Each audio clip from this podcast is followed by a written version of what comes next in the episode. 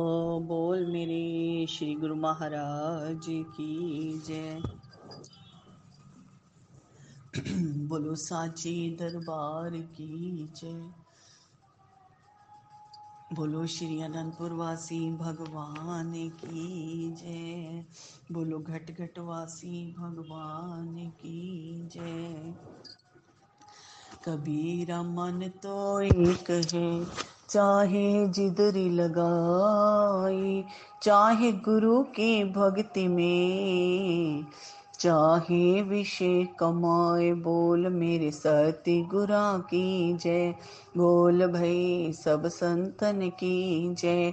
गंगा तन पावन करे, मन पावन ना होए, श्री सतगुरु के सत्संग से मेरा तन मन पावन होए। बोल मेरे सती गुरा की जय। बोल भई सब संतन की जय। कबीर साहब जी फरमान करते हैं, कुदरती असूल है कि हमेशा इंसान को अपने निजी चीज़ के मिलने से सुख खुशी हासिल होती है। अपनी और बेगानी चीज़ में बहुत भारी अंतर होता है। जो बेगानी चीज़ है वह चाहे कितने भी बड़े दर्जे की क्यों ना हो तो भी है, तो आखिर वे बेगानी। अगर थोड़े समय के लिए वे बेगानी चीज़ मिल भी जाए तो इस बात का भरोसा नहीं होता कि वे कब छीन ली जाएगी। सब जानते हैं बेगानी चीज़ से सुख आराम नहीं मिल सकता, उसमें खुशी और शांति कहीं भी नहीं है, लेकिन अपनी चीज़ मिल जाने से और अपनी जगह पर पहुंच जाने से इंसान निश्चिंत रहता है। उसे किसी भी तरह का खटका बाकी नहीं रह जाता। अपने ठिकाने पर हर किसी को सुख और आराम मिलता है और अपनी चीज को पाकर खुशी मिलती है। अब विचार तो इस बात का करना है कि वे अपनी जगह और अपनी चीज क्या है जिसे पाकर पूरा पूरा आराम, खुशी, शांति और सुख मिल सके। बाहरी संसार की साथ संगत जी जितनी भी चीजें हैं इंसान देखता है, वे एक हालत में कभी हरगिज नहीं रह सकती, उनकी हालत हमेशा बदलती रहती है। अगर कोई कहे कि बाहरी संसार की संरचना में या बाहरी सामानों को पाकर सुख प्राप्त होगा तो यह जीव की बहुत भारी गलती है। इससे ये प्रमाणित होता है कि इंसान को अपनी निजी चीज अभी तक प्राप्त नहीं हुई, जबकि इच्छा अनुसार सब सामान जीव के पास उपलब्ध हैं। उनको पाकर के भी जीव के अंतर में सुख नहीं है, खुशी नहीं है, आनंद नहीं है। तो इस बात से यह स्पष्ट होता है इंसान अपनी जगह और अपने ठिकाने पर नहीं है और उसे अपनी निजी चीज अभी तक प्राप्त नहीं हो सकी है। इसीलिए संत महापुरुष इस संसार में आते हैं, प्रगट होते हैं। वे जीव को इस भयानक भूल और भ्रम के चक्कर से छुड़ाने के लिए आते हैं। वे जीव को उसकी निजी वस्तु दर्शाते हैं, उसकी परख कराते हैं। संतों का कहना है कि यह जीव तो क्या बेगानी चीजों पर खुश हो रहा है, तो इनको पाकर दिल में खुशी मनाता है, मगर ये साथ निभाने वाली चीजें बिल्कुल भी नहीं है। इसका क्या कारण है? ये सब काल की रचना है। काल चक्कर किसी को खुश नहीं रहने देना चाहता। काल और माया ये दोनों जीव के प्रबल शत्रु हैं, मगर जीव इस बात को जानता नहीं है। माया के जिन सामानों को पाकर जीव खुश हो रहा है तो इस जिंदगी में उसका कोई भरोसा नहीं कि वे कब तक रहेंगे। पल पल में उनकी हालत बदलती रहती है। देखते ये माया के पदार्थ हाथों में आते हैं और निकल भी जाते हैं। धूप छाम की तरह ये कभी ठहर नहीं सकते। सच में तो ये है कि ये सब कुछ छलावा ही छलावा है। अगर कोई ये आशा रखे कि ये स्थिर रहेंगे तो ये आशा निराशा का रूप धारण कर लेती है। फिर भी मान लिया जाए जिंदगी भर माया के ये सामान साथ दे भी जाएंगे तो भी अंत में ये सामान और ये चीजें बिछुड़ ही जाएंगी। जीव सब कुछ यही छोड़कर खाली हाथ कूच कर जाता है और अंत में ये सामान मरते समय बिछुड़ जाता जाते हैं, ये सब चीज़ें यहीं की यहीं रह जाती हैं। और होता क्या है, मगर अंत काल में जीव की जो वासना उन चीज़ों में रह गई है वे तो अपना काम करेगी। उन पदार्थों की चाह और वासना के कारण जीव जन्म जन्मांतर तक उनके पीछे दुखी और परेशान होता रहता है, क्योंकि बेगानी चीजों की ख्वाहिश और वासना के कारण ही वह परेशान हुआ। संत महापुरुषों को जीव की इस हालत पर दया आती है, उन्हें दुख होता है कि यह जीव मालिक का अंश होकर भी क्यों दुखी रहता है। असल में तो यह इसकी सहज अवस्था नहीं है जो अब इसकी बनी हुई है, असल में तो यह मालिक का अंश है और आनंद स्वरूप है, मगर यह जीव खुद अपनी सहज अवस्था को नहीं जानता। वह सतपुरुषों के वचन पर एकदम से निश्चय नहीं करता, इसी कारण से जीव दुखी रहता है। मगर जिन प्रेमियों को महापुरुषों के वचनों पर विश्वास होता है, जिनके मन में ये धारणा है कि वे अपने काम में लग जाते हैं, जो अपने काम में लग गए हैं उन्हें सुख शांति और आनंद का ठिकाना मिल गया है। जिस तरह की पहले कहा जा चुका है कि निजी चीज़ के मिलने से और अपने निजी ठिकाने पर पहुंचने से ही सुख मिलता है, दूसरी सूरत में किसी को भी सुख हरगिज़ नहीं मिल सकता। अपना ठिकाना और अपनी वस्तु जब भी मिल जाए उसी क्षण जीव सुख को भी पा लवे। और अपना ठिकाना और अपनी वस्तु क्या है, वे अपने अंदर ही है, लेकिन जीव खुद उससे बेखबर है। वह सुख का ठिकाना और सुख का भंडार तो जीव के अंतर में मौजूद है, मगर यह जीव भूला हुआ है। इस भूल और भ्रम को दूर करने के लिए सतपुरुष जो असल में कुल मालिक का रूप होते हैं, मनुष्य चोले में आते हैं इंसान को उसकी असल चीज दर्शाने के लिए और निश्चय कराने के लिए, वे उसी की शक्ल सूरत बना कर आते हैं। हम जिन्स को हम जिन्स से ही प्यार होता है, मेल मिलाप हो सकता है, हम जिन्स के वचन पर निश्चय हो सकना आसान है, इसलिए सतपुरुषों को उसका हम जिन्स बन कर आना पड़ता है। महापुरुषों के स्वरूप और वचन पर विश्वास करना ये गुरुमुख का कर्तव्य है। यही विश्वास और ध्यान दृढ़ नहीं बल्कि इसकी बजाय ध्यान तसव्वुर अंदर में पुख्ता हो चुके हैं। अगर सतपुरुषों का विश्वास और ध्यान पुख्ता हो जावे तो फिर कमी तिल भर भी नहीं रहती। साध संगत जी, फिर तो जीव तुरंत सतपुरुषों के साथ मिलकर एक रूप हो जाता है।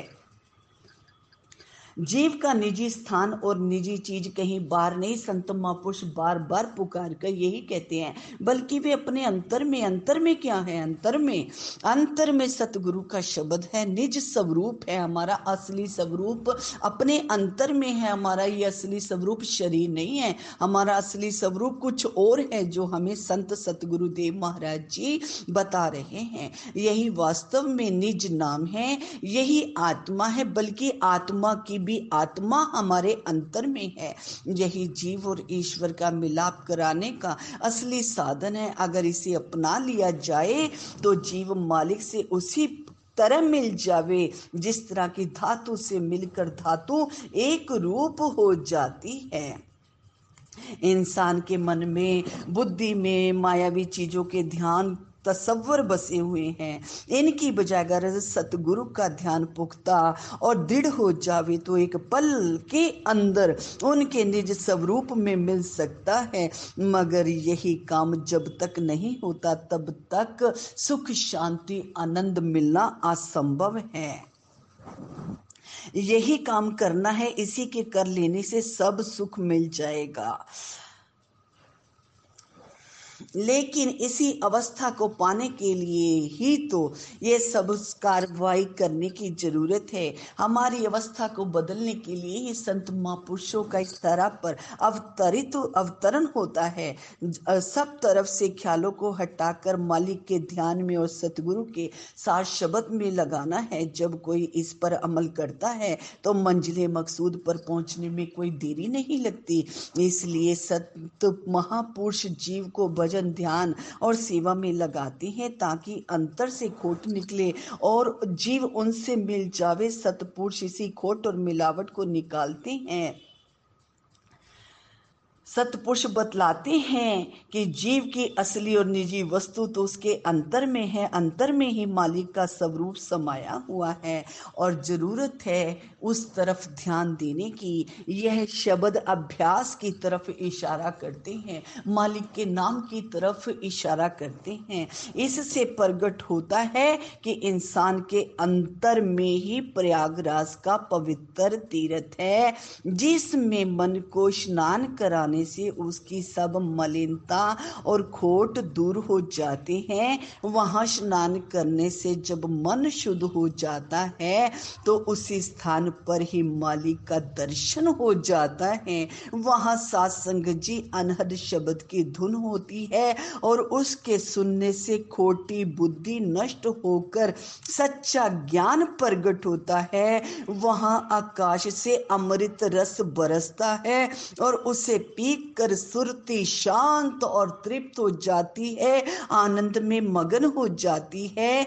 जो कोई घट के इस भेद को जान लेता है वही परम गुरुदेव का मिलाप हासिल कर लेता है। यही नहीं, सत्संग जी अभी और आगे चलना है। यह अपने घट के अंदर का प्रयागराज तीर्थ है, जहाँ गंगा, यमुना और सरस्वती तीनों धाराओं का संगम है। इसे प्रयाग संगम भी कहते हैं। जिसकी सुरती वहाँ पहुँचकर स्थिर हुई है वह मालिक से मिलकर एक रूप हो जाता है। तीन प्रकार के तीर्थ हुआ करते हैं। प्रथम सबसे पहले बड़ा तीर्थ तो यही घट का तीर्थ है, जिसका वर्णन पहले हो चुका है। फिर जिसकी सुरती इस तीर्थ में स्नान करके निर्मल और पवित्र हो गई है उस पवित्र पुरुष का दर्शन है। दूसरा तीर्थ सिमरन करते करते, ध्यान करते करते अंतर में सुरती निर्मल धारा, सिमरन की निर्मल धारा में जब पवित्र हो जाती है सत्संग जी, फिर उस सतपुरुष महापुरुष का दर्शन हो जाता है। ये है दूसरा तीर्थ। जिस स्थान पर ऐसे पवित्र पुरुष अर्थात सत महापुरुष निवास करते हैं वह स्थान है तीसरा तीर्थ। दुनिया में जितने भी प्रसिद्ध तीर्थ है उनकी महिमा और बड़ाई यही है, वहाँ संत महापुरुषों के चरण पड़े हैं, इसीलिए वे स्थान और सब जगह पवित्र मानी जाती है, पूजनीय बन जाती है। इसी घट के तीर्थ में सुरती को हम सब ने ले जाना है।